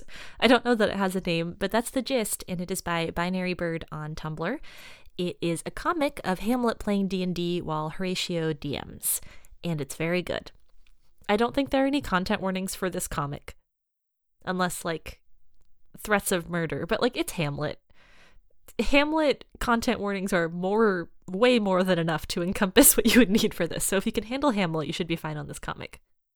This is a two-page comic. It has a total of nine panels across the two pages, and the premise is that Hamlet's D and D character, ostensibly Hamlet, I don't know if he has a different name uh, in either of these. Like, what? No, right? He would still... Is he Hamlet playing Hamlet? I guess so. Well... Don't worry about the, it. Um, the person who created this has, like, a, a short tag for D and D Hamlet, and I guess did play it at one point and named the character Amleth. So just an anagram. So maybe that's also what Hamlet did. Oh, thank you. Yeah, okay, you're welcome. Great.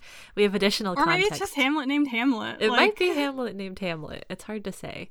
Um, so this is set at the scene where if you're a Hamlet fanatic, as I am, you'll be familiar with Claudius praying. Uh, this, this happens after, I believe it's after the play within a play, where Hamlet is like, check out this sick play about a man murdering his brother and then becoming king and marrying his dead brother's wife. And Claudius is like, um, this is pretty awkward because that's exactly what I did. And Hamlet was trying to catch him out. So anyway, there's this whole thing where where Claudius is praying and he's praying for forgiveness. And it's this very intense scene. And in the comic, Hamlet or Amleth or Hamlet the Paladin is witnessing this and wants to go in, sneak attack, stab him in the back. And Horatio is like, are you sure about that? That's the that's the comic. We'll discuss it in more detail very soon. But that is the gist of it. And like I said in the intro, I have been sent this so many times. Like, it's very hard for me to think about something that could possibly be more up my alley than this specific work of comic art. He's Hamlet. He's Paladin. He's vengeance. He's considering morality and considering himself. It's two versions of the self that play against each other, and you have to develop a new understanding of the individual based on these two versions. Also, Horatio. We love Horatio. It's so good. It's so good. I think about it all the time. I have it saved. I have looked at it many, many, many times in my life, and I'm so excited to just talk about it. I've said a lot of words about Hamlet on this podcast and also outside of this podcast in my life. Um, but I'm excited to say some more, particularly about the ways in which turning it into a D and D setting alters our understanding of what is going on and how the plot of Hamlet is actually being played out, and also just about alternative media formats of Hamlet, which we've talked a little bit about, but I have more things to say. So, yes. Very excited to dig into this comic a little bit. My co-hosts, who love Hamlet nearly as much as I do, what did you think? Um, I cannot in good conscience say that I love Hamlet as much as you do, simply because I don't think that's possible. I do like Hamlet a lot. Um, I haven't really, like, consumed the source material in a while. Um, I fucking love this comic. I some I similarly had, like, seen it probably when it, like, first was going viral on Tumblr, have seen it many times since, have, like, tweeted it at random, just, like, it lives rent-free in my brain. Um, I do feel a little bitter about it, uh, and that is because this past year, uh, for Yuletide, I went, you know what, this comic makes me fucking gourdless, and Yuletide is all about really niche content, so why why not nominate this? And then maybe someone else will feel gourdless about it and write me some fic. Um, and the Yuletide mod said no, and I don't know why. They just said, no, you can't have it. They were wrong. Yeah, and like... I'm so sorry to say such a strong statement against the Yuletide mods, but I don't know if anyone has ever been more wrong about anything than this decision. Um... No, like, truly, they've done so much for us, and I do cherish them, but they were wrong about this. Yeah. Like, I, I wish... Especially because we don't even know why. Right? Like, they didn't give a, like, they didn't give a reason. As so someone who literally wrote wrong. Shakespeare fic for Yuletide this year. Yeah. Here's like, the thing. Like, on. I could have just nominated Hamlet. Hamlet on its own fits all of the parameters. But I specifically wanted to nominate... Anyway, yes, I wish I'd known why it was rejected so I could appeal it for next year. Um, Yuletide mods, if any of you happen to be listening, I do I do deeply love Yuletide. I had a great time. I have. I will continue to probably have a great time in the don't future. Ban us. They're going to, like, go back and see, like, they're going to go back to the, like, Dream With post where you write things and you're like, this person, blacklisted. I have nothing to do with it. I'm pretending I don't know you. Um, honestly, valid. Yuletide is great and I wouldn't want you to be banned from it. Um, anyway, my, my slight bitterness aside, yeah, this comic fucking slaps. And, um, Nick, when you were agonizing about what to bring for your birthday episode, you're like, should I bring this? I don't know. And I was like, yeah. And because I really liked it, but I kind of, you know, internally I was like, how much are we going to have to say about a comic? As it turns out, I have a fucking lot to say about this comic. Um, specifically, yeah, I mean, the fact that it is D and D, there's so much to dig into on a meta level there. Also, I just really like comics, and especially short form ones, I think can be super, super impactful. Um, like the art of this and what images are repeated and slightly changed, I think, have an incredible impact. And um, yeah, I mean, I just I think it's so well done. I have so many things to say about it. I I love it very much. Yes, I have seen this comic floating around a number of times now and discussed it previously with Nick and Reed, um, especially in the uh, aftermath of Reed wanting to nominate it for Yuletide.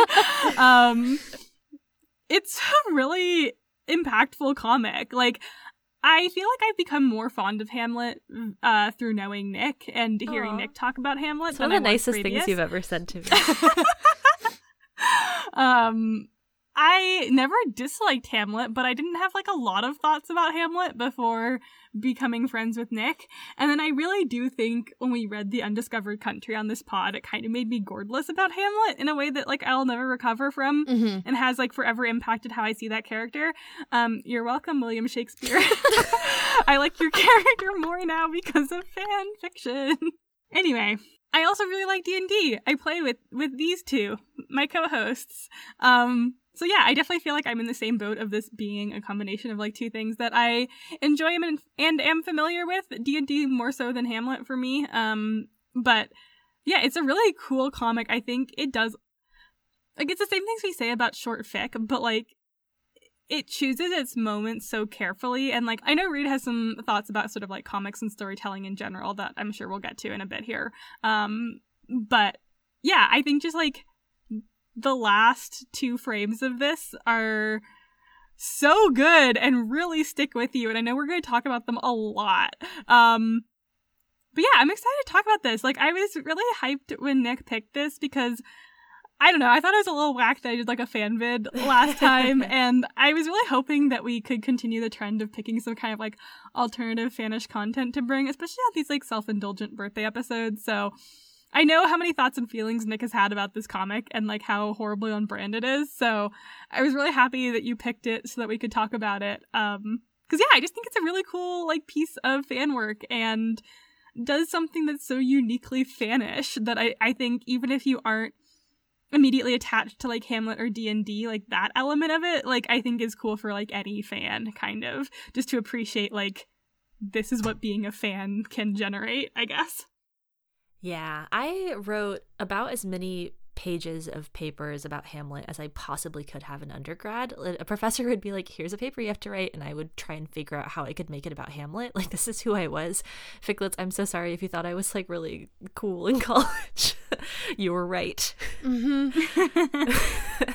And one of the ones that I wrote about was um, comparing and contrasting ten different adaptations of Act five, Scene two, which is the one where everything goes to hell, if you were wondering. Uh, it's like the fencing scene and everyone dies, et cetera.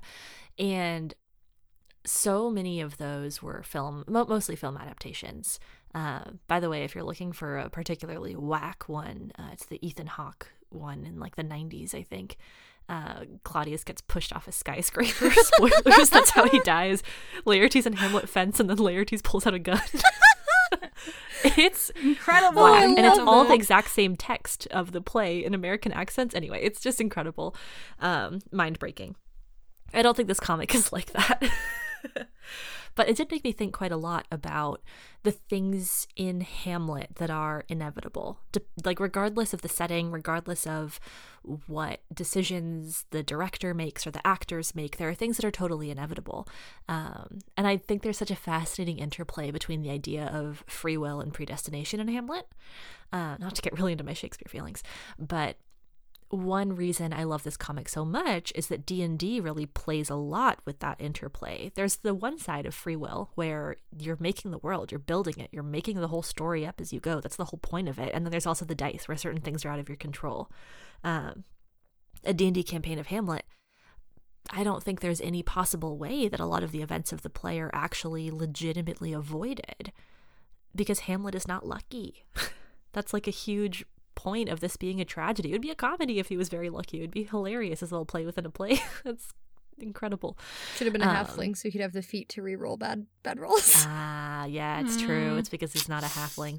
Oof. Notes for his next campaign. But there is something so interesting about it. Um, it reminds me of playing the game Elsinore, which I played I th- earlier this year, in the summer maybe.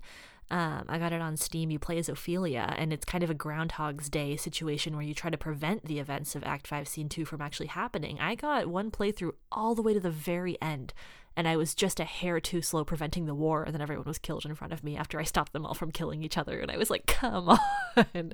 But it felt so real. It felt so true to the story and so true to the... I, mean, I think it's possible to get a happy ending in Elsinore. I gave up...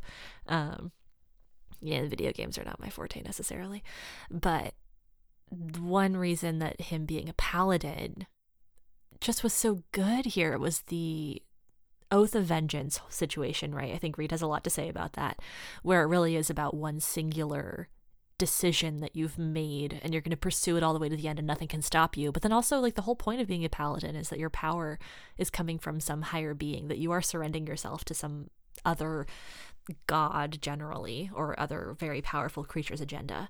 So whew, lots and lots of feelings there. But I do think one of the main kind of takeaways from Hamlet as a play is the idea that if you have all of this free will and you have a ton of knowledge and you have way too broad of an understanding of what's actually happening around you and enough power, that will lead to your downfall and your misery.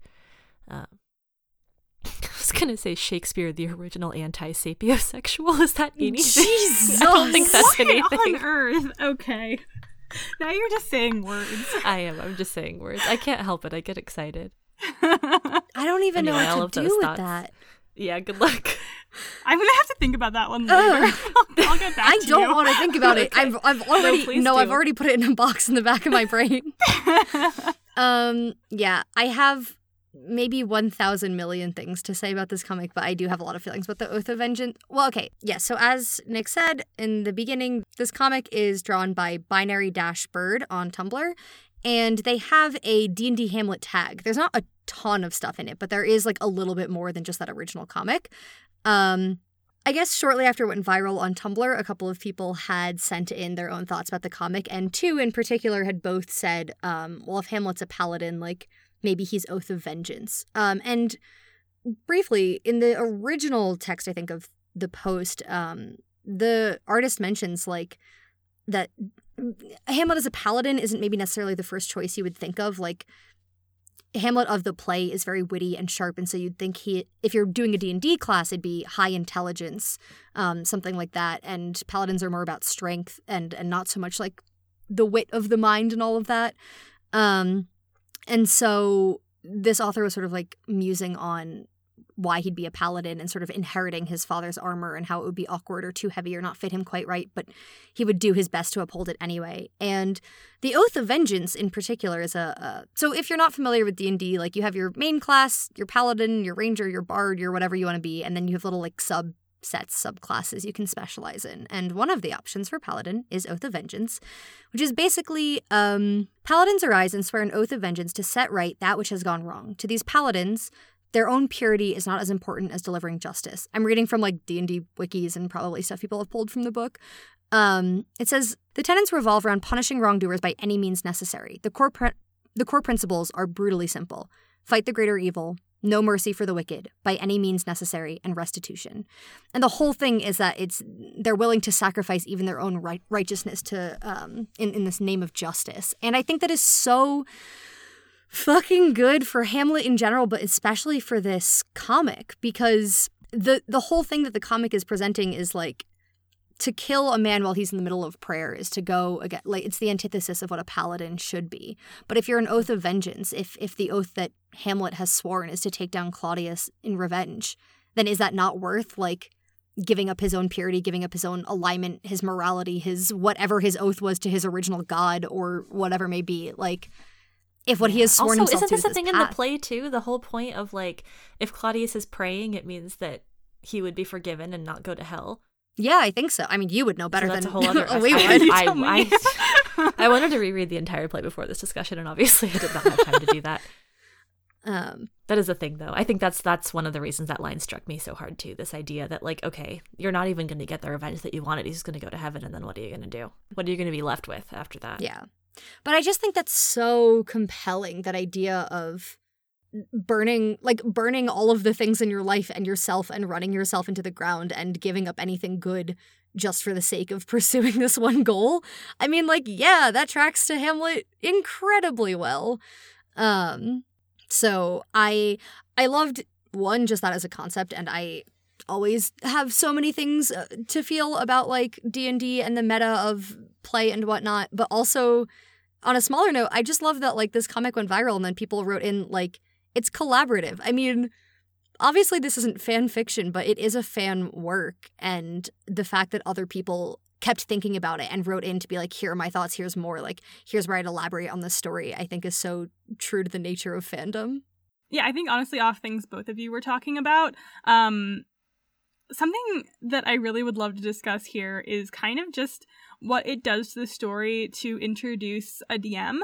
Like, in this instance, it's Horatio, and we can talk about, like, what it means for it to be Horatio. But I think just, like, the general concept of there being a D M and, like, what that role is, is really fascinating here, because to a point that Nick made earlier, like, there feels like these, it feels like there are these things that are inevitable in a Hamlet narrative.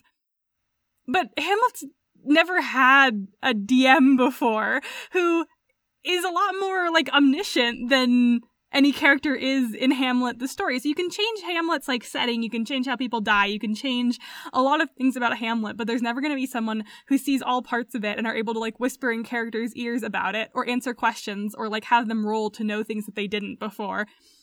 But, like, Horatio here can, and, like, in this comic strip, like, very much does. Like, he's kind of being a very hands-on D M here, because Hamlet's saying, like, I'm going to do these things, like, I'm going to kill him. And Horatio's like, that's completely against your alignment. And Hamlet's like, I'm going to sending, I'm sending him straight to hell. And that's when Horatio's like, are you sure about that? Weren't you listening? And that feels very, like, hands-on DMing. I think it's also interesting because, like, what Nick, sorry, what Reed was just saying about, um, the, like, Oath of Vengeance Paladin, which would make it so that Hamlet killing Claudius in the scene, like, is the thing that his class would push him to do, contrasted with, like, Horatio, his friend, the D M, being like, are you sure you want to go down this road? I don't know, I think that's fascinating. Like, I do wonder how this would change, like, how just, like, the introduction of this role of the D M and, like, what that implies for this campaign of Hamlet, like, how that would change it going down the line. Like, I think we were talking in our pre-discussion a lot about, like, aspects of Hamlet that you could see as being D and D, like, roles and stuff like that. Um, but I think it's also, like, what does having a D M, a role that does not exist, like, in literature generally, unless there is, like, a god character, like, what does that do to this story? And I, I don't know. I also, like, what does it say about, like, Horatio as a character here, that even though Hamlet's character is an Oath of Vengeance Paladin and killing Claudius is probably the thing that, like, his oath would want him to do, like, it's at it's at whatever cost, right? Mm-hmm. But that Horatio is still looking out for, like, the morality of his friend. Anyway. Mm-hmm.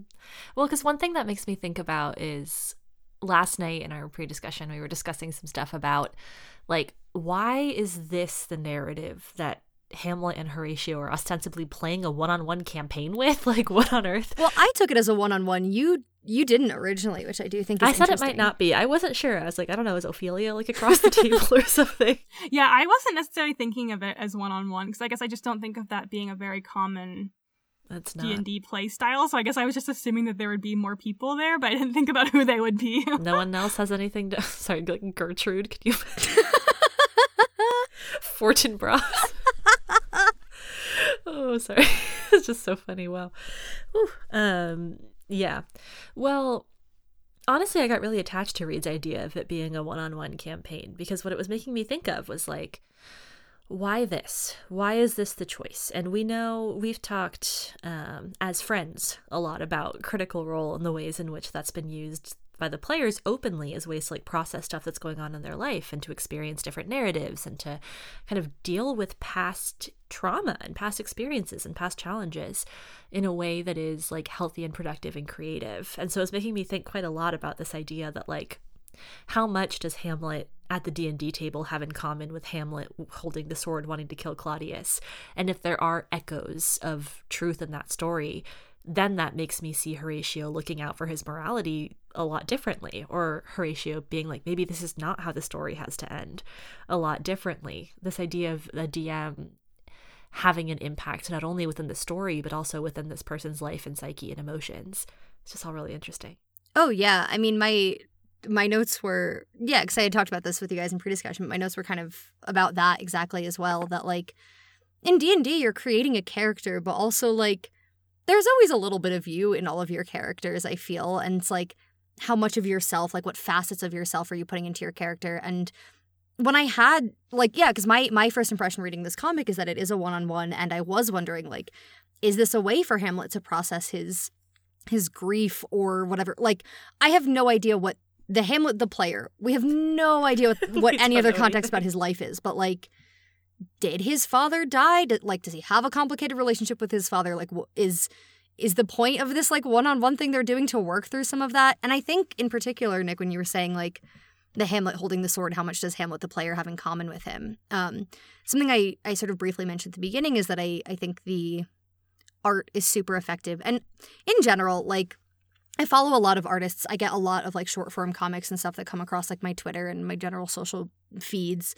Um, and I think, like, I will see comics and stuff go viral on Twitter because artists are so good at being very effective with the the small space that they're using. And in this, like, there are two there are two instances of, like, art being reused. And the first one is in the first two panels, you have Hamlet the Paladin character peering around the corner. And then that exact same art is used, but instead of wearing his paladin armor, he's just Hamlet the person. Um, and that's how you switch from, like, the game to um, them playing.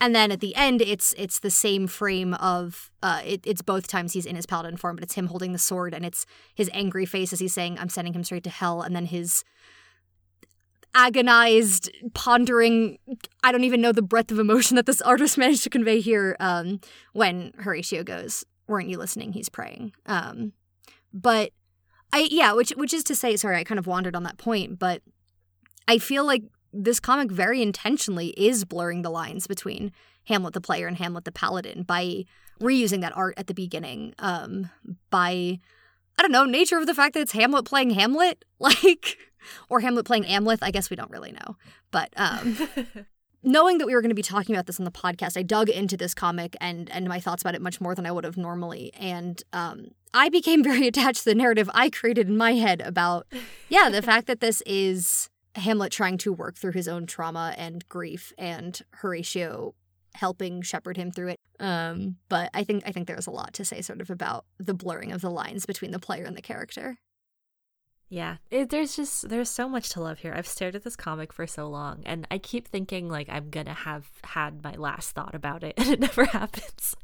I just keep having thoughts, um, and I'm sure I'm gonna have more in the future. But it's just a really, really beautiful, well conceptualized piece of art that gave me emotions. And really, is that not all that we're looking for on this podcast? Constantly, every time. I don't know. I feel so much like this show is like. Every couple of weeks, I am chasing something else that is going to make me feel a particular way that I can then attempt to express with words out loud. But there's something very cool about that. No, of being absolutely. Like, where is the next thing? Where am I going to find it? Because I rarely do I know where I'm going to find it. Um, I surprise myself sometimes. Can I, sorry, really quick, can I chime in with uh, just something I found very funny? So as I was perusing this artist's D and D Hamlet tag, they had a thing where they'd sort of built out his, like, stats and whatever. And in their in their little notes, it just says, "Part of me wants to make his con higher, considering how long he lasted in Act five after getting stabbed with a poison sword," which I think is just so funny. But also, I don't know, we were talking about, like, rolls, and, like, that's one of those things where I could see it being like, okay, roll a con save, and he just, like, keeps rolling, like, nineteens and, and whatever. And it's just like, okay, I don't know how the fuck you're still alive after being stabbed, but, like... as long as the dice will let you, I guess. Yeah, Act five, especially Act five Scene two, really is like Hamlet rolling enough death saves to lift himself up bodily and pour poison down Claudius's throat before he lies down and dies, which, you know, good for him. He gets his one H P, he pours the poison down, and then he takes more poison damage and just dies. Exactly. Yep. That's exactly what it is. Like, you could not be more accurate, actually. Oh, man. Yeah. What a joy. What a joy. I love this comic so much. I'm so glad that we got to talk about it. I never thought that I would be bringing it to this podcast. Um, I've been feeling very reminiscent today, especially about the olden days. And back then, I never would have thought that we would have been doing this. So very excited that we got a chance to, and very glad that I got to say so many things that were so true in my little heart for my birthday.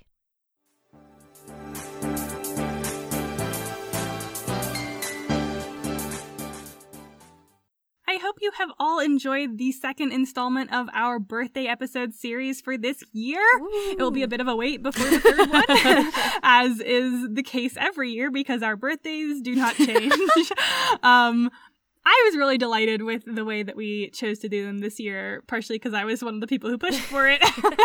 um, so I hope you have enjoyed this new installment as well.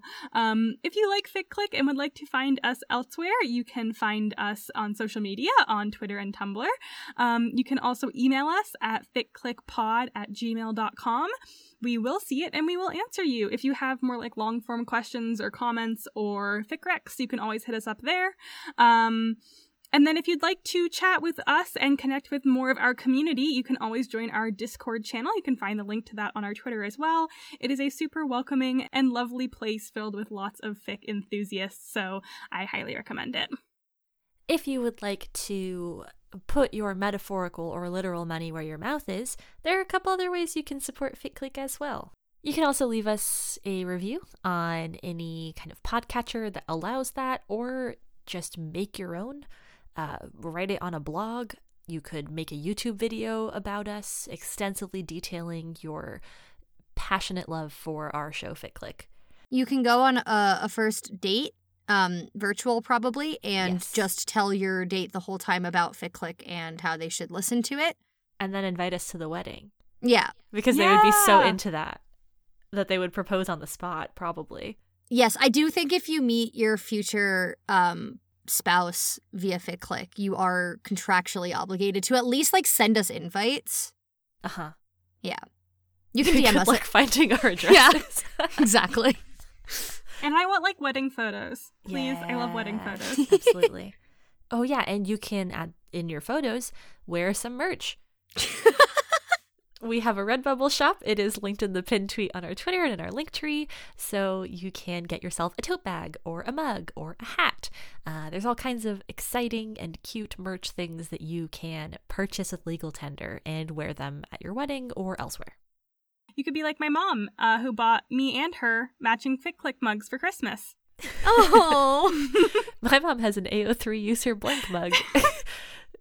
When I was like, oh, what are you going to put in the blank? She was like, I don't know. And I was like, never mind. Don't worry about it. If you do follow us on any of our socials, you might be aware that we have recently wrapped up our third year doing our rec exchange. Yay! Uh, which is super exciting, super fun. Um, if you're not familiar with it, as it sounds, we pair people up uh, not to write fics to one another, but to recommend fics based off their preferences and fandoms and whatnot. And we have, um, as we've wrapped it up, we have posted a Google Doc with every single rec that was sent in this exchange, um, as well as like the recker's notes about like why they picked it, what they like about it, that whole thing. It's um, somewhere in the range of ninety pages long. So, you know, if you're feeling like you're marked for later is a little bit sparse, this is a great way to uh, fill that out. Um, so, so, so many good recs. Um, so, yeah, if you would like to check that out, you can find the link to that on our Twitter. So our next episode is, unbelievably, our fiftieth episode. What? Um, yeehaw! Yeehaw. Depending on what platform you're on, um, looking at you, Apple, it might we might have already passed. Don't worry about it. According to our numbering system, this is going to be fifty. Um, and so in celebration of that fact, we thought it would be fun to return to fics we've already done on the pod. Um, we've said many times, like you've heard a discussion where we're like, we could keep going for another hour, but we can't because of time constraints. Um, this is our chance to come back to those fics or to sort of revisit um, some choices we made really early on where it's like, we've got a better understanding of like what this pod is now and, and things we want to talk about. And so just more things to say, new things to say. Um, so... Yeah, very excited to return to some old favorites. Nick, what is your choice for our fiftieth? I am taking us literally all the way back to our second full-length episode, Selkie's what you need to know dot org, uh, which is technically episode three. And we recorded that and posted it in October of twenty nineteen for context for everybody. Um, I am bringing the Critical Role Campaign two Gen Fic, Resonance by Ellenoids. Um, it is a very exciting fic. The tags are murder, mystery, and timeline shenanigans. So please get excited for us to revisit it. I can't wait to say more about that story and also about our context as kind of Critical Role watchers and fan content consumers in the time since. Brenna, what are you bringing? Yes, so I am taking us back not quite as far, but pretty far, uh, to our tenth episode, which was our Genfic episode. Um, and my pick from that episode, which was The Interpreter by AntiStarE. Uh, it is a fic for the twenty thirteen movie Snowpiercer, set after the events of that movie. Um... This is a fic that I just, like, have not stopped thinking about. It's really stuck in my brain, and I think I have even more to say about it. I mean, I had more to say about it then, but I think in thinking about it since I first read it till now, and, like, the events of also, like, our real life last couple of years, I this is one I really wanted to revisit with, like, new, fresh thoughts, and digging into some of the stuff that we originally talked about a little bit deeper as well. Reid, what's your pick? Um, I am going with the most recent of the three of our picks uh, from episode thirty-seven. You might remember a little fic called Wander the Wild Whereby by Mediest. It is a Fire Emblem Three Houses space A U. Um, it's a pretty dense fic. I, I, it is like where the inception of Gord lore came from on the podcast. Um, wow, boy, I am just thrilled to be returning to it. So you can look forward to hearing all of our new discussions for those fics on our next episode coming out February fourth. Until then, I'm going to hope that I roll all natural twenties on our D and D game that we're playing on Sunday. Bye, ficklets! Okay, I'll see you later, ficklets. I am going to go contemplate the passage of time, feelings, memories, and what it might be like to witness my co-hosts in ten years. Bye! Okay, ficklets, next time you see me, it might not be on this podcast. It might be on the big screen, where I'm starring in a reality T V dating show. I'm gonna go submit some applications. See you later.